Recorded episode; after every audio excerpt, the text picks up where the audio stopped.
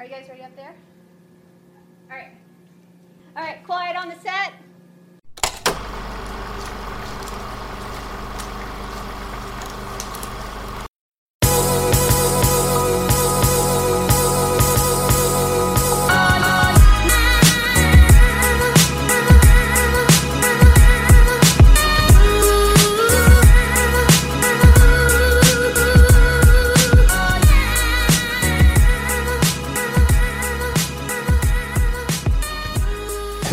Welcome back to another episode of Adventures in Movies. My name is Nathaniel Muir, and I'm the movie editor at A I P T. Joining me on these ongoing adventures is not Danny.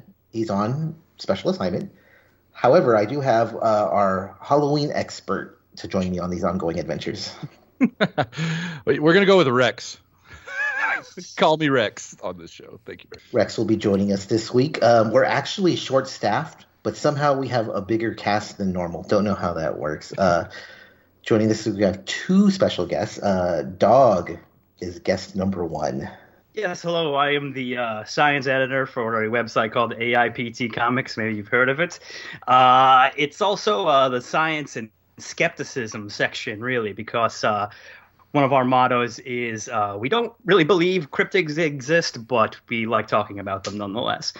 And um Uh, we have an oversized cast today because I'm the asshole who invited somebody, another guest, as my guest. And that somebody is uh, Mister Blake Smith, who uh, does the fantastic and immensely popular Monster Talk podcast, which you can find uh, anywhere you get your podcasts, and uh, on uh, the uh, on his own website, Monster Talk website, as well as the website of Skeptic Magazine. Uh, it's been going on for, I think, at least ten years now, ten years, hundreds yeah. of episodes. Yeah. And uh, was the nineteen, excuse me, the two thousand twelve winner of the Parsec Award for the best fact behind the fiction podcast. Blake Smith. Awesome. Well, it's great to be here. Thanks for having me. Thank you very much for joining us. And we have a very special show tonight. Uh, we've talked cryptids before, but it is thirty-one days of Halloween, so we're going to talk cryptids, cryptids again with a little bit of a different flavor to it. Jared Leto will be returning to the D C. Like, is it the extended universe still? I don't even know. They're constantly changing things. I guess so. The the news is that oh, the, there's a couple Jared Leto bits of news. One is that he's pissed that um, they made uh, the Joker movie without him, which is hilarious because just picture that that guy doing that perform like it just wouldn't have worked. But the uh, yeah, so there, he's going back for reshoots. Or I guess new shoots to be put into the Snyder Cut, which, I don't know, I guess that makes it a little bit more intriguing. I did not want to see it at all. Um, it was going to be four hours, but then they said it was going to be split up into four episodes and an hour apiece to make it a little more palatable for everyone. But this doesn't make it any more interesting to me. What about you, Doug? No. No, I always say, like, everyone always says, oh, the D C movies, the, the director's cut is better. The director's cut is better. Well, guess what? You don't get a do-over. You put the movie you want in theaters. I'm sorry. And I, obviously there are extenuating circumstances with uh, Justice League. But come on. I mean, does anyone honestly think it's going to be better? Uh, you know, Jared Leto, the worst part of a bad movie in Suicide Squad. Uh, you know, it's just going to be a different kind of bad than the original. Yeah, it's just like the three topping pizza from Little Caesars instead of the two. the one Would you and, rather have a medium amount of good pizza or a lot of bad pizza? Exactly. How do, how do, we don't know how he's going to be used, though. Couldn't he just be like another parademon, like they did with uh, Daniel Craig with the Stormtrooper thing? Yeah. Like, fake out, fake out casting. That would be hilarious, actually. Try to find him. It's like, where's Waldo? Exactly. Exactly. Um, and strange, it's on the heels in a strange of... twist, he'll be playing Robin, tights and all. Wow. See, now that would make it worthwhile. So um, along with uh, Jared Leto uh, reprising his role as the Joker, uh, I don't know what's sadder. There's more delays that are coming out. That's kind of expected. But the Fast and the Furious franchise is apparently coming to, the, to an end after the next two movies. What, what's the sadder of those two news? All these delays that include Candyman and Don't Breathe two, or that in our very near future, we're not going to have any more Fast and Furious. I mean, who buys that? I don't buy it. Well, we saw Hobbs and Shaw, and yeah, that, that was awesome. Yeah, that's the only one I've ever seen. So yeah. Hey, ditto. Seen. Yeah.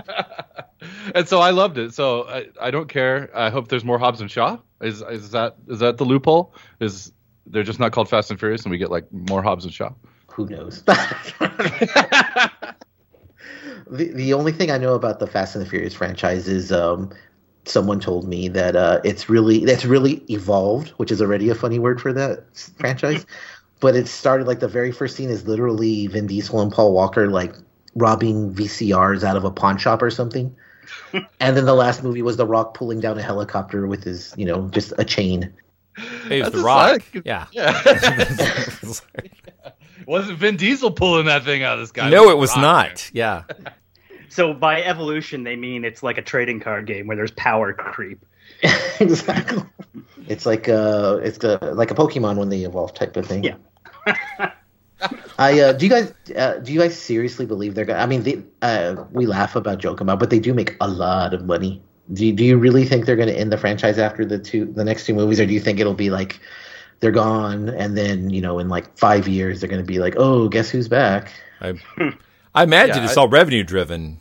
Completely agree. They, I think they'll do the famous, you know, they'll like reboot it or something, you know, uh, which is I don't hard to believe, but they, they reboot movies that they made ten years ago now, so. It's true. Uh, yeah.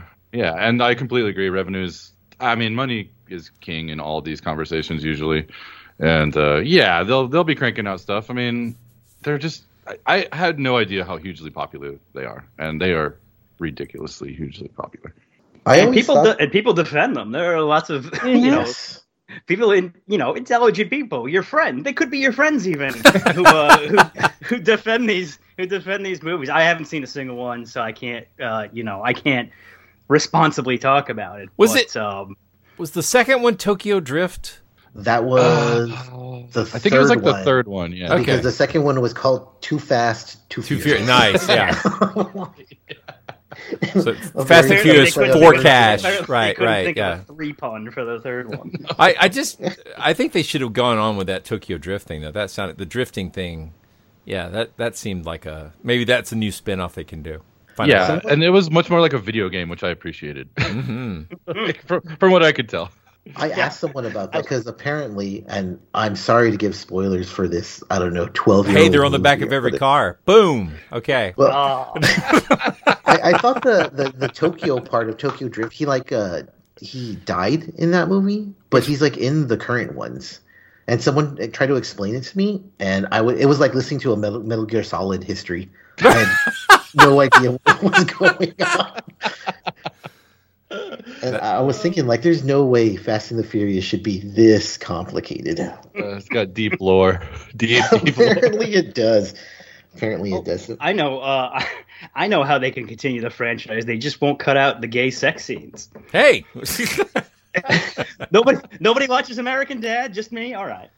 So um, this week on What You Need to Know, um, all month we've been discussing Halloween um, I mean, theme wait, topics. Isn't isn't Paul Walker dying in a car crash like Clint Eastwood dying in a street gunfight? I mean, it's like a weird thing, isn't it? Isn't that like a little weird? It seems a little it's weird. It's a karmic irony. Yeah, something. Yeah. We we should only talk so deeply about this because throughout the year we've been making offhand comments about things, and they and come true. Yeah, killed a couple people. Any Clint Eastwood fans, we apologize in advance. He's... Well, he is in his early hundreds, so. Well, he's gonna. We wish him no harm. I love yeah, yeah. that. I forget. He's about to direct a new movie, so there you go. So. I saw that actually. Um... Hospice. It was like. Speaking of Walker, what? documentary. He just talks to a chair for two and a half hours. An empty chair. I've been waiting for that sequel. Oh. Because you demanded it. Yeah. What? Yeah. We love you, Clint. We know you're a listener, so. Live long and prosper. So um, this week we wanted to talk about um, why audiences are more forgiving for uh, tropes in horror. Or I don't know. Um, do you guys think that there's a lot of tropes in horror? Lots of them. Do you think audiences are more forgiving of them than they are in, say, uh, the tropes in a romantic comedy? My first inclination is to think that these the things we call tropes are are, are sort of archetypal t- uh, touch points that, that that I think that a lot of people have come to expect. Not always for the benefit of like narrative, like I, not, they don't always make things uh, better in a sort of like English major sense, right? But uh, there's there's sort of like beats we all expect in our horror movies, and if they don't deliver those, then they confuse people. I just I just watched a movie that came out, I guess, last January, the uh, Velvet Buzzsaw. Did you guys oh, yeah. see that by any chance? It was like straight to Netflix. It had Jake Gyllenhaal. It was from the same guy that directed yeah. uh, oh, Nightcrawler. I wanted to, I wanted to see that, but I, a lot of people didn't like it, apparently. A lot of people didn't like it, and a lot of people called it a uh, a satire. And I, and they thought it was a dark comic satire, and I, I, I think it's the closest thing to a Clive Barker film we've seen in two decades, probably. It's, it's. I, I liked it a lot, but, but, but the the tropes uh, that people expect in a horror film weren't all there. Like some of them were, but I mean, you, you start kind of expecting certain beats uh, to happen in the story, and you know, and there's things where you like you want to scream at the screen because people are splitting up, and I think you know those new Geico commercials are kind of laying, laying into that really hard. Where you know the things that people do in horror movies are often stupid. But I, I guess the question is, what's the point of the horror movie, right? And and yeah. when people vary from those deliver like those deliberate tropes, then the the movies become controversial, and maybe they don't do as well in the theaters. I mean, if you look at one of my favorite movies is The Thing, the John Carpenter version, and in eight was eighty-two. It really, audiences were disappointed. They were expecting like a slasher movie or a fun sci-fi movie or something. And you get this dark and ambiguous thing, and it's it didn't deliver the same tropes people expected. And I think it made, it, it, pun- it got punished, and it took decades for it to become like a success on the, the video rental circuit, right? Um, and I think it really hurt John Carpenter, and I, I don't, I don't know that he ever really got over that. He kept, he kept making movies for a while, but I, I just, I think he really put so much into that. And uh, it didn't get any sort of reward for breaking the, the, the mold. No, I agree with you. You said um, audience expectations, I think, in horror, they're a little more forgiving because they like to see those um, the beats that you discussed. Whereas in in romantic comedies or just romantic dramas, like in, in romantic movies in particular, like people have a certain expectation. There's going to be more luck and coincidence kind of plays into it. It's a little more – people are more forgiving of it in those types of movies. But if they follow too much of a pattern, they aren't derivative enough. They become formulaic. Whereas in horror, it's like you said, it's a satire, or it's really funny how they played with with the language of horror. Um, it seems like audiences almost have a lower expectation of horror movies. Yeah. Blake, you're a huge horror fan – or excuse me, Rex, huge horror fan. Call me Hannibal from here on the rest of the show. So, um, so yeah, I mean, Blake nailed it. The, I mean, horror fans expect a certain amount of, you know, jump scares or, or you know, the death by, you know, teenage sex. Oh, now you're gonna go get killed because you're you're a teenager having sex. But you know, it, it's interesting. You know, some of the more like highly thought of Uh, movies of the past decade, I would say. One in particular stood out in my mind for this whole thing is uh, The Cabin in the Woods. Uh, Drew Goddard directed that one. Uh, Joss Whedon, I think, helped write it. Um, and that movie kind of baits and switches you. It, it thinks you kind of does something you think it's going to be a little bit different. And then it literally just pours horror trope after horror trope after horror trope down your throat for the last thirty minutes of it. And um It's is it fun? Yeah, it's a super fun movie. Um, but it's it's that's all it is. And to me, I I did enjoy it. But people love that, you know. I think just audiences in general, they when they go see a horror movie, they wanna they just want to be bombarded with that stuff. Now, obviously, we've talked about like some of the more highbrow stuff, um, and exactly like you're, what you're saying, like you know, like uh, Midsommar turned a lot of people off. Hereditary turned a lot of people off because it doesn't include necessarily all the goofy jump scares and, you know, uh, shower scenes. and yeah, stuff like right. That, so. And it, I would say those films aren't really fun, are they?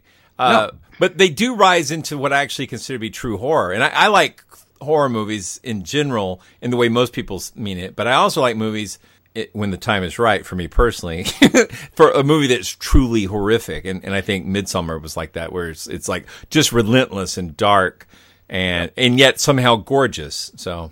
No, it's horror. Horror in general as a genre is like it's such an awesome, you know, playpen for for storytelling.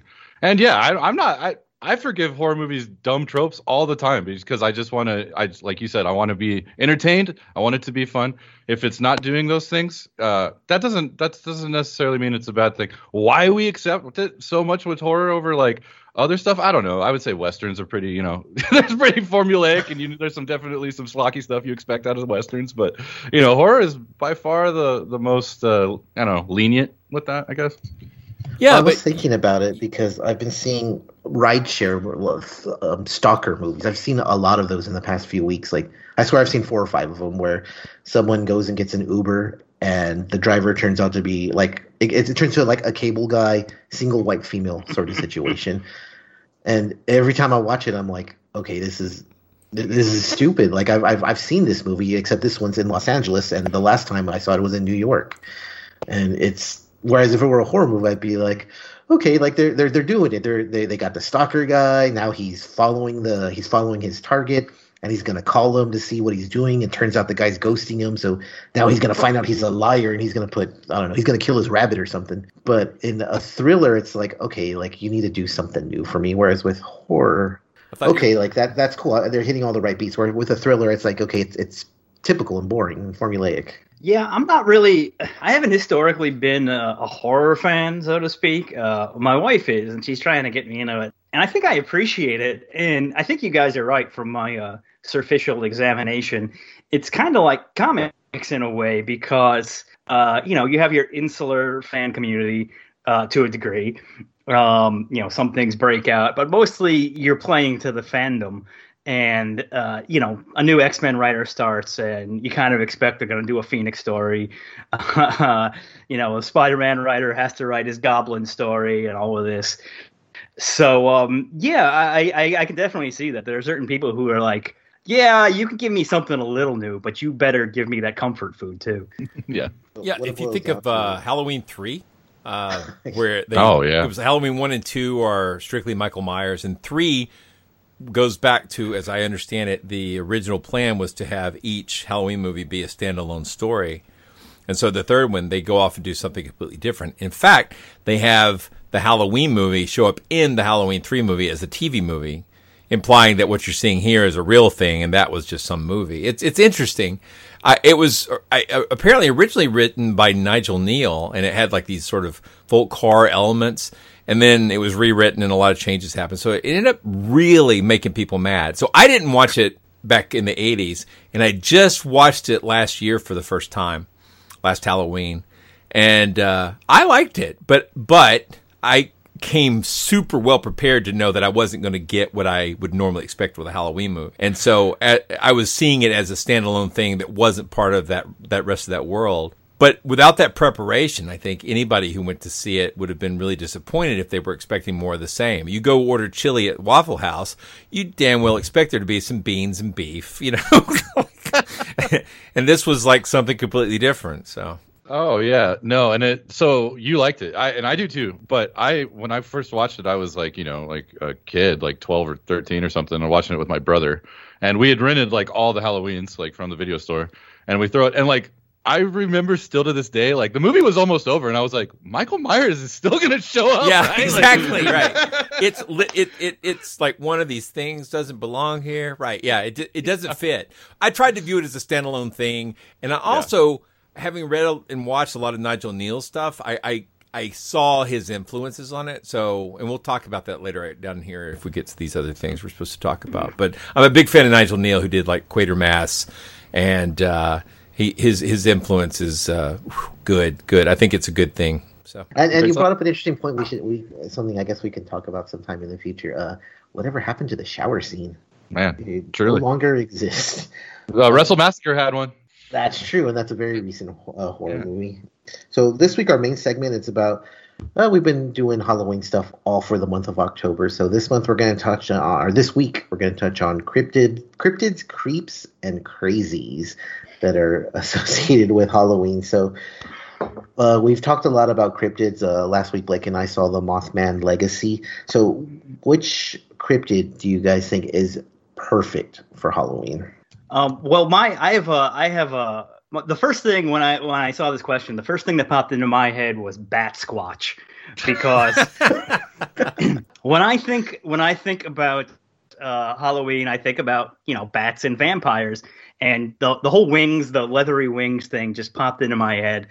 And it's weird because Bat Squatch is one of the most unbelievable cryptids, probably, because I know, Blake, you've talked about this before, but you got a, a you know, let's face it, we're all four-limbed animals. I mean, the tetrapod body type has gone back, you know, billions of years. Well, maybe not billions, but pretty close. And, um, you know, you got your, your four-limbed ape. Bigfoot is kind of believable. It's just a big ape hanging around in the woods. But you put wings on him and you give him a second, uh, you know, a third set of limbs. That's pretty unbelievable. And it's so unbelievable. And pretty awesome. That, yeah, um, awesome. One that, and this is a recency bias thing, but for me, it's Mothman. Um, last week, Blake and I were talking about it, and I told him that uh, I, I didn't know Mothman was a harbinger of doom. Like, every time I saw a picture of him, aside from this documentary, he was always really cute, and he looked really funny. uh, when, I, when I saw this docu- when I saw this documentary, I was like, man, this thing's really evil and scary, yeah, and demonic. And I think oh. that's. I think you can blame Etsy for the cutification of Mothman. Well, that's um, yeah, yeah. But I tell you what, I just got my uh, N Y C C exclusive Mothman Funko Pop, and he is adorable. And, but he is also he is also very, very close to the original descriptions, uh, which is all awesome that they were able to kind and what of about split you, the difference. Rex? Uh, what do you think is the best cryptid for Halloween? Uh, I said it on our last cryptid show. I'm a big Mongolian death worm guy, so I uh, I'm a big fan of uh, squirmy, like, horrifying stuff, and uh, just reminds me of Tremors. Well, Tremors is one of my all-time favorite good movie horror yeah. movies. Oh, I love it. Yeah, just watched it. And this ago. plays also to your your fear of centipedes, right? Oh God, yeah, yes. I actually yes. Let's not, yeah.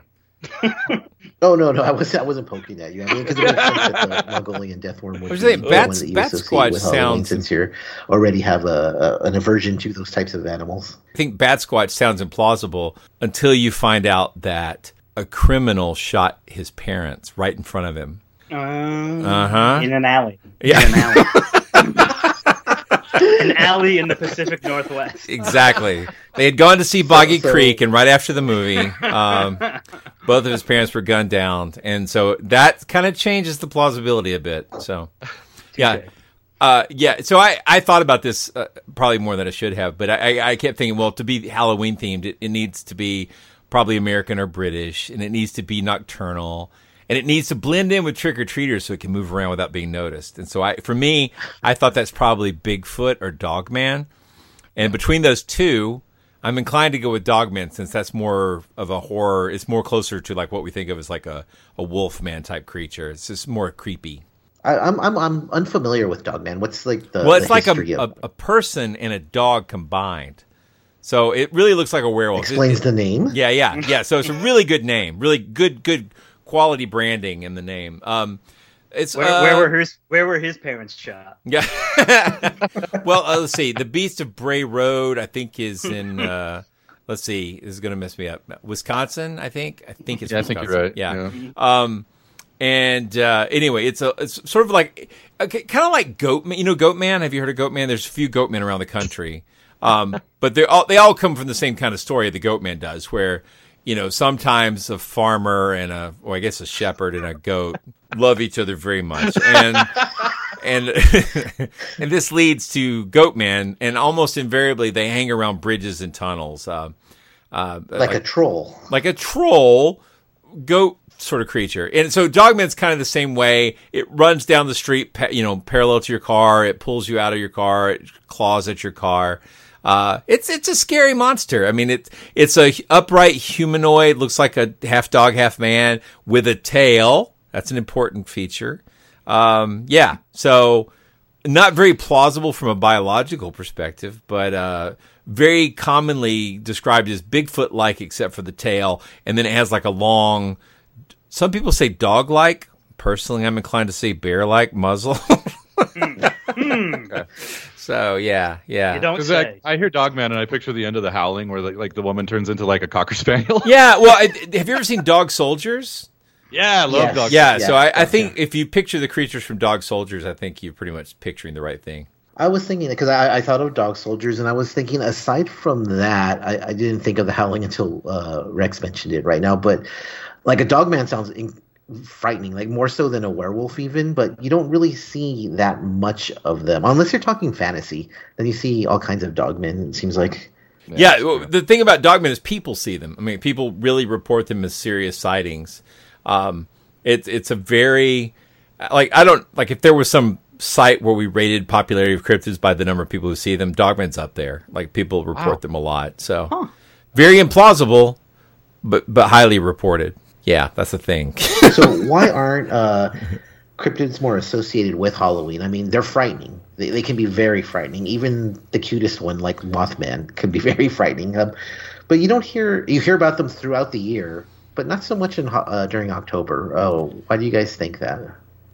I, I have a theory as the guest. I'm going to throw this out here. My theory is that we we associate Halloween with the supernatural, but most cryptids – are generally thought of as being natural but un, unknown to science creatures. Like, just the majority of them, there's plausible explanations for them. We've just talked about a few that don't have that. But if you if you consider that, like, I think Halloween itself as a holiday is more about supernatural monsters um, and magic and that sort of liminal space between the natural and the unnatural. So I think that's why cryptids aren't necessarily heavily associated with the holiday.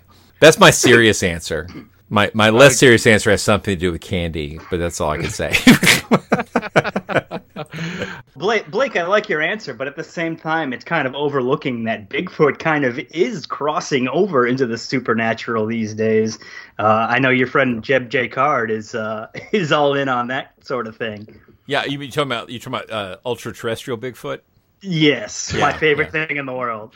Oh, what a great name for a band. Yep. Holy cow. Wow.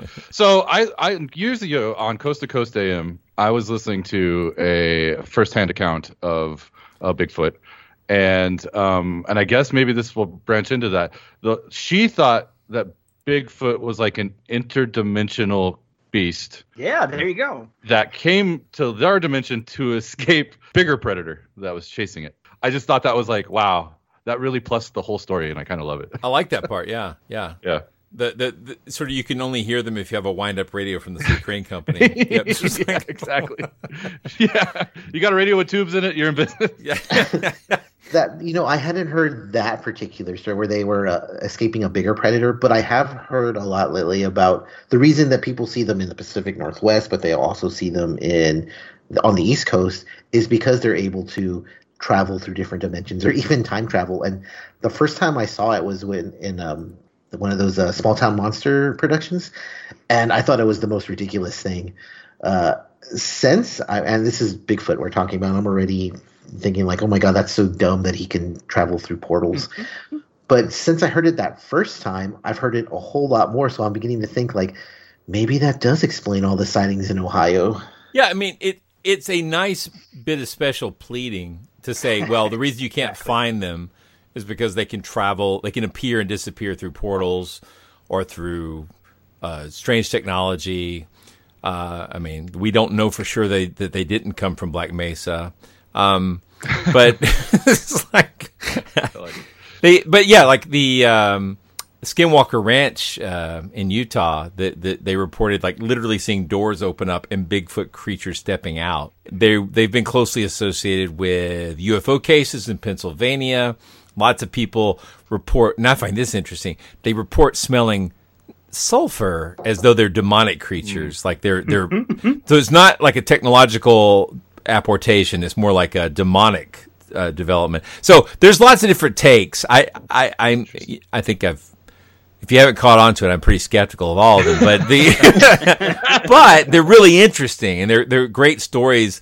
I mean, these are good campfire stories, you know. Well, yeah. oh, that's so that's perfect. So you've been doing this a long time. What's the what's this like true campfire, scary campfire story you would tell that you've heard from the Bigfoot encounter? To me, I would I would probably go. Okay, well, if it was Bigfoot in particular, I'd yeah. probably go with the Ape Canyon story, which takes place, uh, golly, off the top of my head. I think it was in the nineteen, early nineteen thirties, I think. But it was uh, a group of miners are in a cabin, and they are attacked by ape-like creatures in the night. And then ultimately they uh, live and get away. But but they spend all night shooting through chinks in, in the cabin and trying to, you know, stop these creatures. In the morning, there's no bodies. You know, there's no proof. But they come back out and report their story to the newspaper. So it does get out there. And then decades go by. And then after sort of the popularity of the Patterson-Gimlin film, I believe, at the, at the time he's right, uh, one of the survivors of that whole thing wrote a book called I Survived, like I Survived the, you know, Attack at Ape Canyon, uh, and has a book. And it's an interesting book. You can find it online as a P D F, because what's missing, like you always see it on Bigfoot movies and documentaries and stuff, as being like this interesting, really naturalistic, uh, you know, sort of recreation of Bigfoot creatures attacking these miners at this cabin. But there was like a spiritualist side to it as well. Like these guys were trying to use spiritualism and communicating with the dead in order to find good mining locations. So there's a lot more weird supernatural aspects to that story. It's it's, it's pretty creepy. The um, as you mentioned, a campfire tale. So when you're young, it's kind of obvious why you would be interested in these stories. They're fantastic. They're cool. They're, and, and they're scary. But it really stays with people. For some people, it stays with them their entire lives. Like this strong belief in whether it's the Chupacabra or whether it's, you know, Mothman. Um, what is the appeal of cryptids, especially nowadays? We see hear a lot about cryptids. Okay, I think the appeal of cryptids is they're monsters who generally have more plausibility than what, you know, in a world that's increasingly based. Or, well, I say increasingly. Let's say that the academic side of the world, the scientific side of the world, the materialist side of the world thinks that the world is becoming better known. Obviously, the past four or five years have shown me that it's not a universally accepted thing. Uh, there's some people who don't feel that way. But in general, I think we're pushing towards more and more uh, certitude in, in science around a natural materialist world. And so these these are monsters that might exist. These are monsters that have a higher degree of plausibility than the, you know, ghosts or um, vampires, that sort of thing, you know. So uh, as a consequence, they become better stories to tell around the campfire. They become better companions to folklore. I, th- I think in like, you know, when people say I saw a monster, if you say you saw Frankenstein's monster, I think people are generally going to disbelieve you, right? You know, but if you say you saw Bigfoot, you still get a monster story, but it's not nearly as implausible. Totally. Uh, you know what? I think another aspect of it too is like the, well, uh, just one side would be like the historical cryptids, like the, the stuff that is supposed to be like the dinosaur that's living in the Amazon, or like Nessie could have been like this, some kind of, you know, Paleozoic or whatever, you know, era dinosaur living in the lock or whatever. And I think there is that kind of like history aspect to like the cryptid thing that kind of, it always intrigued me. I always liked those kind of like historical accounts of like, oh, it was seen, you know, even like the, like the, the woodpecker that everyone claims to oh, yeah, yeah, doesn't yeah. exist anymore. You know, like I, I think that stuff's kind of, yeah. Was it ivory-billed woodpecker? Yes. Yeah. Um, yeah. So um, I think the historical aspect of it is another like really intriguing well, side I mean, of the- I'm super skeptical, but when I go driving at night in the country, I, I still kind of hope to see a Bigfoot and to hit it with my car and kill it and become rich and famous. Yeah. So, well, I think you actually kind of touched on it, is that uh, we want to believe that there's something more out there, um, especially right now when everything is so, this is like a dumpster fire in the world. I mean, it would be great if there was, like I said, a Bigfoot out in the country, or here in Central Texas, if there was a Goatman wandering around. That'd be kind of... No, you don't want Goatman. He's not a nice person. Well, if I see him from a distance in my car, like I think I'd be pretty cool with him. Uh, what do you guys think is the best monster, or even creep, or fictional or not, that's uh, best suited for, or best personifies Halloween? I'll go with the generic one. Um, what's his name? Sam from Trick or Treat. I mean, little dude. He does candy, have a pumpkin head. Although pumpkin so does head. Pumpkinhead. Yes. Well, boy, Pumpkinhead's not a great flick. uh, no, it's got, it's got effect, Lance though. Henriksen, right? That, it does. Yes. Okay, yeah. So that gives it some points. Was and it's worth performance. Well, I think I think uh, I, that one was delayed. I saw that one in the theater because I'm old. Um, I, I remember like I read Fangoria and I was like, oh, this movie looks good, Pumpkinhead. And then it was like a year or more before it actually hit the theater, and it only hit for like a couple of weekends. I still so I enjoyed seeing it, but yeah, it it's it doesn't hold up that well. Although I enjoy seeing Rawhead Rex, that also doesn't hold up that well. It turns out I didn't have much discernment as a young man. But I think that's how we all got into the genre. Yeah. Well, I recently saw um, Tammy and the T-Rex. Like last year, I saw the uh, unedited version because it, when it came out, it was P G thirteen. Uh, actually, tying back into Paul Walker because he's in it. But they wanted it to be a family-friendly movie. But when they the studio wanted it to be, when they initially made it, it was a straight up rated R like gore fest. So uh, that's the cut that I saw, and uh, it's horrible. But it's a really really fun movie. I mean, it's Paul Walker talking. Uh, Paul Walker's brain and voice in an animatronic dinosaur. I mean, what more can you ask for? Wow. And there, and there you have the reboot of Fast and the Furious. There it is. Answers all our questions. That's Julie Harris. Uh, best creeper, Halloween creeper. Man, that's tough. That's tough. If we're going to go beastly, yeah, I'm going to go werewolves. Like, yeah, it's hard to get off werewolves and dog, dog men, dog people. I like. I like. I, I, I can't help but think of Paul Walker in a in a reboot of Theodore Rex right now. So I, I'm having a moment. I, I kind of envisioned him as Gizmo Duck. Yeah. you, you know what? I uh, I actually just listened to this episode recently, Blake. Uh, episode you did on Black Eyed Kids with Ooh, uh, with Jerry Drake. Jerry. Yeah. yeah. Um, and it was something like, like you know I'm old too, so I was a kid in the eighties, and that's when I was into all this stuff. And, you know, and in the nineties, too. And I, you know, I a lot of people talk about Black-Eyed Kids now. And I'm like, I don't remember hearing about this. But it turns out, it as popular as it seems to be, it didn't really come up until like nineteen ninety-seven, right? Something right, like that? Right. Yeah, it's really, really new. It's weird. There's this sort of bias of the now, of the present. Like, for example, have you ever heard the phrase, if it ain't broke, don't fix it? Yeah. How old would you think that was? It's, that sounds like old folk, like old folk saying to me. But would you believe that comes from the mid nineteen seventies? Wow. Damn. It's like weird. Really? It's weird. It's weird. It's like just like we just don't understand. I mean, like you really have to go look at the history of this kind of stuff. So, yeah, it's weird. So, but yeah, yeah, the, you're right. Like the, a lot of this stuff seems old. I mean. Like like the Ape Canyon case sound, makes it feel like Bigfoot's ancient, but that was not really described as a Bigfoot case. And like really until the Jerry Crew like footprint hoaxes in the nineteen fifties, there wasn't any such thing as Bigfoot.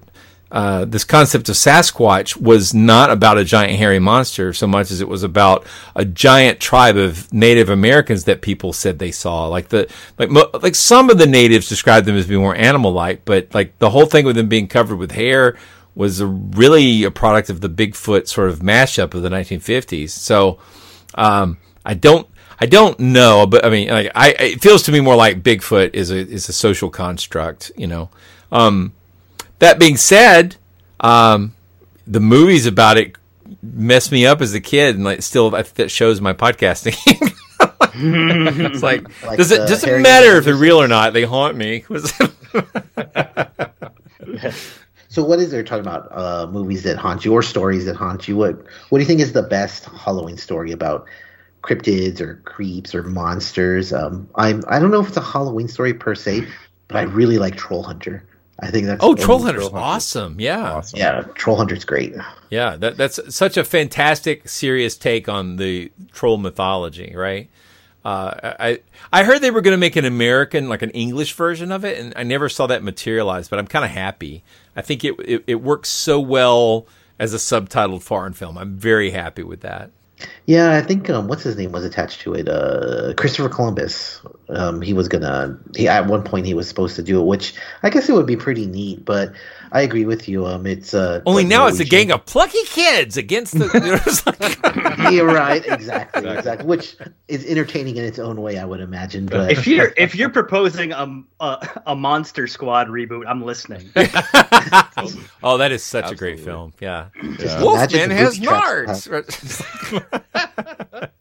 I have a rich tradition of watching Creature from the Black Lagoon uh, every Halloween, so that's that's that's that's my go-to old school classic cryptid. What a great story, schlocky but awesome, H- hilarious theme music for every time you see the monster. Um, but the more modern take, and I don't know if you guys will agree if this is a cryptid or not, because it's like a killer vine plant. It's in The Ruins. Have you guys seen The Ruins? I have seen that. I love yes. that movie. Yeah. I love it. And I think that's such a cool, creepy concept. And it's like, like Kudzu, for... the motion picture. What? Yeah, it's it's it's it's it hits on different levels, you know. It it there's like a whole like it kind of kind of infect you uh, aspect to it, and I think yeah, I think it's a super great like change of pace uh, for like Hollywood ha- Halloween uh, cryptid movie watching night. No, it's a lot of fun. Um, I was expecting something more akin to um, Little Shop of Horrors, so it totally threw me off. Seymour. Um, I see, Blake, you have uh, The Legend of Boggy Creek down here. Um, I, I've seen the first one. It's a little slow in retrospect, but um, I've never seen the sequel. Like, and I always wondered how could they how could they make a sequel out of that? Have, have any of you guys seen The Legend of Boggy Creek two? I've seen that. There's I think there's two sequels, and one wow. of them was done on Mystery Science Theater, um, which says a lot about its quality. Which is hilarious. One yeah, of my yeah, favorite episodes. Yeah. Um, I, I have only seen that one in the original, and. And they just did a four K restoration of the original. It looks really good. I, you know, so I, I on my Patreon feed, I do a, a sub podcast I call Big Footage, where I go back and watch Bigfoot movies and give reviews. And uh, I, I, I haven't done Boggy Creek yet, but I've I've done um, some others. And what I've noticed is there's this recurring tendency to have like a sort of a guitar folksy kind of song going on during the movie, and Boggy Creek was sort of the progenitor of all that. And uh, there's this Crabtree song in there that will haunt you. And and the, the more these movies I watch, the more I become concerned that every one of them, until I get into the eighties, is going to have this feature. And it's not. It's more of a bug than a feature. So it didn't start with Deliverance, right? No, no. No, I think Boggy Creek really nailed this. Um, uh, yeah, it, and it's just like these earworms that are buried in these things. I, I, I, I know I don't want to like change topics, but we did. I did give a little list here of of suggested uh, Halloween friendly uh, cryptid movies. Do you want to talk about yeah. that? Yes. Yeah, you have some good ones on there actually. Yeah, I, I I started out with like one of the earliest ones, which is the Abominable Snowman of the Himalayas, or or the Himalayas as they say. Um, And that one's a real treat. It's got Forrest Tucker and Peter Cushing. And just because Forrest Tucker's in it does not make it a bad movie. I think that's important to say out loud. So, that was written by Nigel Kneale, and it was originally a T V movie in the, uh, for the B B C.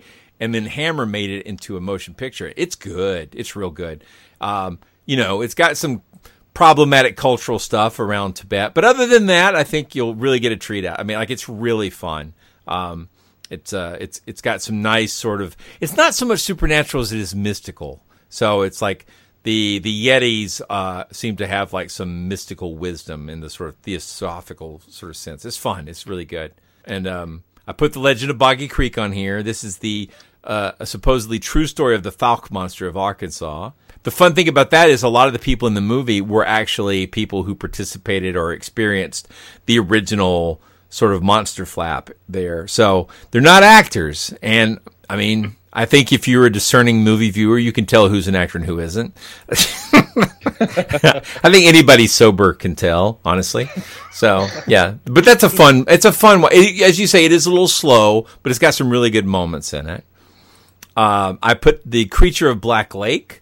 Um, this one is full of character actors that you're going to recognize. It's a story of uh, a couple of anthropology students, uh, one of who is like a Vietnam vet, who go into the swamps to look for this mysterious Bigfoot-like creature, and it's uh, it's good. It's real good. It's a lot of fun. It's uh, got better pacing than Boggy Creek. Uh, good special effects. It's got some damn weird moments in it with peculiar dialogue, but stick with it. It, it gets really good. Um, and then I put in... Uh, my probably my very this is probably the most influential movie I ever saw uh, for for my monster interest, and this is The Mysterious Monster. It's got Peter Graves as the narrator and host of this movie that's basically a discussion of Bigfoot, Nessie, and the Yeti. Um, and it's got some really great moments and some good monster costumes, so a lot of fun. Is and, that is that meant to be like a documentary? It is meant to be a documentary. Uh, it's um, it's. I've never heard of this. Oh, oh, it's seek it out. I can send you links. It's a, the whole movie's available on uh, YouTube. if you need to see it. Oh yeah. So yeah, I was uh, I was telling the I was telling the guys earlier about your other podcast, uh, In Research Of. Oh yeah, yeah. And that's is that a rewatch? Is that am I right? That's a rewatch of the original In Search Of. We are watching every episode of In Search Of, and as we like to put it, we're bringing the uh, sort of science and information that the producers chose not to include. So, like, like they, they say in every episode, like, you know, these are just some of the explanations, you know, you know, not the only yeah. ones. And so we sort of fill in the blanks on the rest of that. So a lot of fun, and we I think we did an I can't remember. I can't remember if I did it for Big Footage or on In Research Of, but we I did cover The Mysterious Monsters because it's a very influential movie, uh, at least to me. So, but well, The Mysterious Monsters actually sounds a lot like um, Ghost Watch. Yeah, uh, yeah, I, I love Ghost Watch, but Ghost Watch was intentionally, um, um, a, you know, it's a fake. Yeah, but, yeah, that was a fake. Yeah, but Mysterious Monsters is absolutely sincere the whole time. Um, oh yeah, so I mean they they are they're they they're absolutely presenting this as though it's a real scientific investigation into cryptozoology. Uh, yeah, it's a treat. Highly recommend. Yeah, it's got great V H S box art. That's always a plus. Yes, it does. It has. A, it really does. The the movie poster is superb. Yeah, it's um, super good. Um, I put a couple more down here. There's there's a few movies now about the Wendigo, but at the time this was made, this may have been the only movie about the Wendigo. This is the movie Ravenous. Uh, it's a peculiar film. It's got Guy Pearce and David Arquette and the problematic Jeffrey Jones. So, so when, when was this made? Oh, ninety-eight, must, about ninety-eight, ninety-nine. I, it was right yeah. before I got married. I remember that. But yeah, so basically, I don't know if there's a little thing at the end, no children were harmed in making this film. But yeah, it's uh, got Jeffrey Jones in it. But uh, Jeffrey Jones trigger warnings aside, it's a really fun movie. So. It is. It's actually a fantastic movie. I love that movie, and, and highly underrated. You don't hear people talking about you it. You don't, but it's really. I mean, it's. I think it gets to the the whole idea about the Wendigo is not that it's a big monster, but it, that it's a spirit that possesses a human, and that's right. what this movie is all about. And it's, it's. I think it's really a fun. I mean, can you? Can any Westerner, American, you know, invader really talk about the North American Uh, tribal traditions of the Wendigo fairly? I don't. I don't think so. But Probably if not. You're willing to just, you know, take a shot and, you know, accept that this is cultural appropriation, um, some great storytelling um, of, of of monster and horror here, and a lot of psychology stuff. So it's it's fun. It's fun. Oh. But it's got Jeffrey Jones. So yeah.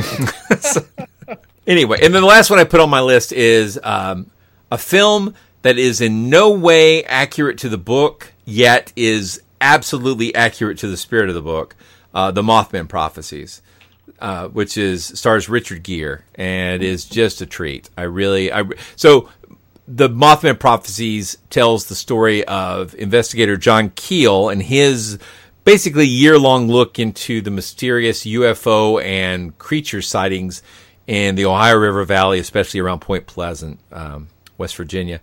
Along the line, along as he's doing these investigations, a lot of weird stuff starts happening to him as an investigator, and he starts to realize that somebody's trying to tell him something, and he comes up with the idea that it's perhaps ultra-terrestrials. And as he's investigating what they're trying to tell him, a huge tragedy hits the community, and that's all sort of played out in this story. Even though it's not historically accurate, I again, it really captures the spirit of what the book was trying to accomplish. And it's a, it's a really good – actually, I was telling uh, Rex that uh, The Mothman Prophecies was the first time that I had ever heard of The Mothman. Like, to me, it, it was uh, yeah. very regional. Very, it must have been very regional because I had never heard about it before that movie. Well, yeah. as a as a kid reading about weird stuff, I, I always knew The Mothman, and I always knew The Mothman Prophecies, and I was always told, even in the uh, credulous uh, monster books that they marketed to kids, that uh, – Uh, the uh, Mothman Prophecies. Okay, Mothman, you can believe that, but the Mothman Prophecies is, just came out of uh, John Keel's head. Uh, would you say that's probably accurate, Blake? When he died, a lot of his peers went on to a paranormal show for a. I would not call it a uh, a wake. They they basically went on and and talked about him, and they described the book as uh, in cold blood for cryptids, which is to say that it's a mixture of fact and fiction and ultimately should be viewed as a novel, not as a historical narrative. And I think that while I think they were pretty brutal in that in that discussion, um, I think it was also fairly accurate in, in based on my own reading and research. Yeah. So he he took a lot of serious direct research and then sort of smoothed it into a smoothie of narrative fun. And what do you guys think is an underrated horror movie that's perfect for Halloween? Um, kind of sticking along the same lines. Um, I don't think we've gotten too much into witches, but uh, Blair Witches was obviously a phenomenon when it came out. But before Blair Witch, there was uh, The Last Broadcast, which I think it's it's overlooked for good reason. It's just, you know, Blair Witch swept took up every, everyone by storm. But I think The Last Broadcast is interesting to watch just to see where uh, where the Blair Witch got a lot of its influence from. But if you like found footage, and I love found footage movies, then it's a really, really good one. And it's also Jersey Devil, which is another cryptid, right? Yeah, the Jersey. Then that's another good one too, actually, that no one talks about. What about you, Rex? Have you seen the Poughkeepsie tapes? I mean, it's more like a serial killer thing. It's not. I've got but it, but I haven't watched it. I man, it's super good. I, I would recommend it. I it's one of those things that I kind of came late to. Um, kind of saw multiple times listed and kind of like, a, hey, you, you know, nobody talks about this. Um, but yeah, it's a it's a mockumentary, and uh, you know, there's uh, there's several really good ones. Uh, you know, is it the was it the one where they follow around the the mask of of Leslie, whatever, you know? Th- oh, that's Leslie a, Vernon. Yeah. Leslie Vernon, yeah, like Behind the Mask. I like that as a medium for like um, silly storytelling, and, and I thought it was uh, I thought it was really good. Yeah, so check out the Poughkeepsie tapes. Dog, what about what suggestions do you have for people for their Halloween viewing? Um, well, this isn't so much a suggestion as in um, as it is I'm going to share my pain with you. I recently watched, uh, I believe it was on Tubi, that streaming service that was just bought by uh, Fox. I watched The Stuff from like oh. nineteen eighty-three or something like Larry that. Larry Cohen's oh. masterpiece? I know. There's a Stuff fan here. I'm gonna make you I love I, The Stuff. Go ahead. So, say your I'm piece. Sorry, I'm sorry, guys, but I saw ads for that on H B O when I was a kid and could never, you know, I was like five at the time. And I, and I like, you know, never knew when it was on, but it looked cool. It's like, oh, this, this stuff is coming for you and it's going to get you. And like, I waited thirty-five years to see that goddamn movie, and I watched The Stuff, and I was like, this is one of the worst things I've ever experienced in my life. You don't want to watch people eat soft serve, creamy soft serve for an hour and a half? What's your problem, so, man? I would you'd think yeah, there would be some sexual innuendo there, but there really isn't. No, no, this that, that movie is entirely about eighties consumerism. So I, I think it's totally. uh, it's the low-budget version of Dawn of the Dead, right? So Dawn of the Dead's all about American consumerism. I think The Stuff is too. So I... I, I could totally see where you would see it as being an, a, an insubstantial and insufficient horror film. But on the other hand, as a satire of American consumerism and the eighties sort of commercial culture, pff, man, it's pretty good. It's pretty good as satire. I don't know. Again, not a great horror film. But Michael Moriarty really leans into that role, doesn't he? I mean, oh, he never, so good. he never, ever like phones it in, ever. Not for Larry. Like if it's Larry Cohen and Michael Moriarty, doesn't matter what the movie. Have you ever seen Q, The Winged Serpent? Yeah, I know it's like it's one. like this mediocre B movie, and then like suddenly Michael Moriarty's going for an Oscar. Like what the hell? Like why is he in this movie? It's so weird. Well, so. let's, let's not uh, let's not forget Paul Sorvino as the racist militiaman. Patriotic right. American, I think is what you mean. You want to talk about a prescient movie? Yeah. the, the stuff like I, I kind of lie in between everybody. Um, like my wife loves it, and kind of to to Rex's point, she sees The Stuff and she always thinks that I wonder what it tastes like. like yes, I want it yes. To, yeah. It's uh, yeah, I get the, the the satire and the consumerism message. I think is it's. Cool for what that Michael Moriarty, Marty, Michael Moriarty is awesome. He does a really good job in it, but I don't know. The it always leaves me kind of wanting. Uh, there is the the really cool um, head explosion scene with uh, Garrett Morris. Yes, but, uh, yes, that is absolutely yeah. There, it, it his movies are almost always uneven. I mean, absolutely uneven. But I have this. This is this is my defect, curse, whatever. I I really when I watch a movie, I'm very inclined, unless it's a big budget movie, I'm inclined to go, I see what they were going for. yeah, yeah, totally. Larry Cohen has a really cool movie about a killer.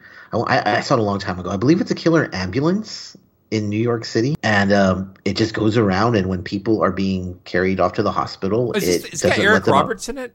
I believe he is. Yes. Oh my God. Okay. I haven't seen it, but I think I know exactly what you're talking about. Okay, I didn't realize that was what it was about. yeah, it's just an, it's just an ambulance that's. Uh, I, I even guess, saw it, and I didn't realize that wasn't a word. it, it's sort of like Christine, kind of, except it doesn't have that depth to it. It's just wow. I know that's, that's it's not as nuanced as Christine, but no, it doesn't have those. It doesn't have those layers that Stephen King did. um, so uh, it's Halloween, and we kind of wanted to have fun with. So, what just basic Halloween traditions do you guys have? I used to do thirty-one days of Halloween. In the past couple of years, I haven't been able to, but uh, we do watch Trick or Treat every year. Um, this year, I don't know if we're going to get it in, but they have that gulag thing on Shudder, so we have that up in, in lieu of uh, carving a pumpkin. Wait, what's it called? The gulag. It's just an hour of a pumpkin carved to look like Sam's face. Wow. Yeah. oh, like Yule log. Yes. Oh. I thought it was like a like a, a place where you could write down what movies you watch for thirty-one days. But yeah, I I, I they used do have to, a hotline you can call. Well, wow. I used to watch like A M C and Turner Classic Movies used to always do monster movies mm-hmm. uh, every night. I don't know if they still do or not, but I, we cut cable and that really messed up my traditions. I've still got yeah. I've still got though so many recordings of Monster Vision and those Tur- Turner Classic specials, um, the Joe Bob stuff they did around ninety-eight, ninety-nine. And I ripped a lot of them to D V D. And when my son got a little older, I introduced him to so many movies by giving him not just the movies on D V D or whatever, but by like specifically giving him the ones with introductions by Roger Corman and that kind of stuff. And so oh, cool. that's cool. It really is. It's like, you know, they you can't stream those anywhere, but because I've got them, you know, he's able to watch these things and have like these really important people, people who are important to me, give him the same introductions. And I, I think it's really fun nurturing, you know, that same sort of love for this stuff. So, you know, he's a way bigger kaiju fan than I am, but otherwise, you know, great, great similar tastes. Um, and Joe Bob actually is uh, the, the, the his special is coming on tomorrow. Oh, Friday, Friday, Friday. Friday yeah, my wife's yeah. birthday. What a wait! You know, she, she's so top. My wife, I love her. So she's she's so tolerant of my monster situation. Yeah, and my she's right behind you, isn't she? No, no, no. But she did while we were talking. She brought me a fresh Moscow Mule. How about that? So wow, yeah. Wow. So there you go. Wow. So that's love, man. Yeah. That's love. That is. Some- That's a tradition. I, I, I can get on board with that. uh, uh, well, mine's pretty simple. I like Pat. I did the uh, thirty-one Days of Horror uh, Halloween for you know many years, and um, now I, I kind of I don't ingest quite so much uh, horror throughout the month. But uh, Halloween night, I've always, always, always uh, watched Reanimator. I love Reanimator. It's like I always save saved it for Halloween night and Texas Chainsaw Massacre. That's like the two movies I will get in on Halloween night and drink a bunch of dark, uh, like heavily alcoholed beer, and nice. it'll and, it, and it makes me uh, fall asleep on the couch, and it's great. And Trick or Treat, there you go. Well, and Dog, do you have any Halloween tradition? Uh, not really, other than like hiding from trick-or-treaters and you know, trying to avoid uh, human contact. Um, but I'm glad we do thirty-one Days of Halloween on the site on A I P T because it gives us a good excuse to talk about spooky stuff. Uh, we just put up recently um, a review by Kendra Reed, one of my number one cryptid lovers, uh, tracking the uh, review of Tracking the Chupacabra, which is pretty much the definitive explanation for where it came from. It's really interesting. Uh, and um, Blake, I was surprised that you had, um, is it Joe Laycock on Monster Talk? Yeah. Of Speak of the Devil. We did a review of that. Uh, Marcus Seda is one of my guys from New York City Skeptics. Uh, Speak of the Devil about the Satanic Temple and how it's uh, changing the way we talk about religion.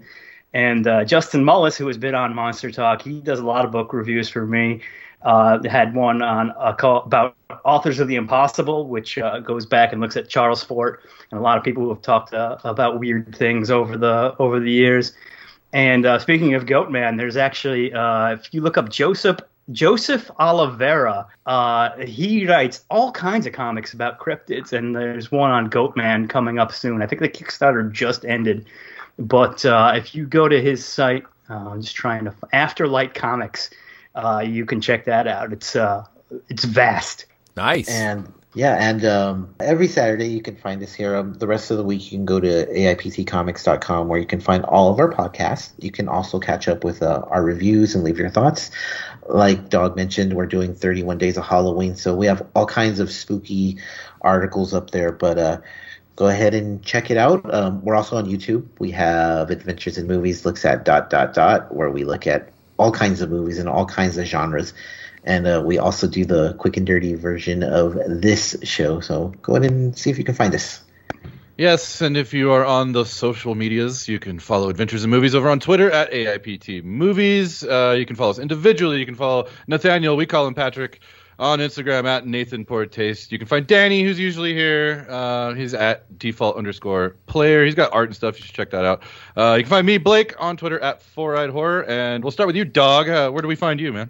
Um, I prefer you didn't, but uh, yeah, don't go. Don't follow my personal Twitter. Go follow at A I P T Science. It's uh, all your beautiful, wonderful uh, science and skepticism in pop culture. Uh, download, uh, you know, just stick it in your ears and love it.